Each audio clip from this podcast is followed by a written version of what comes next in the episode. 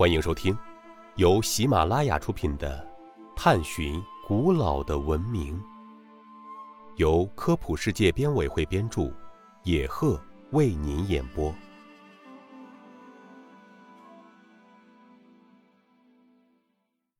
第十九集，你知道地动仪测定地震的原理吗？中国东汉时期，地震比较频繁。天文学家、数学家张衡经过多年研究，在公元一三二年发明了侯风地动仪。这是世界上第一架地动仪。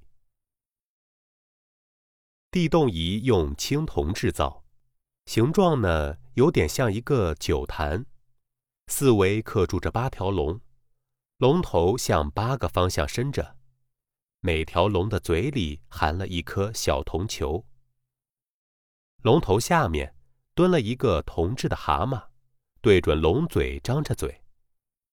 哪个方向发生了地震，朝着那个方向的龙嘴就会自动张开来，把铜球吐出。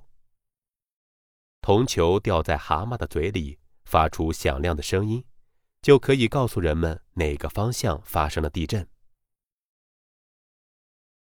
经过现代科学家的实验分析，地动仪是利用柱摆稳度小的特性来测定地震源的方向的。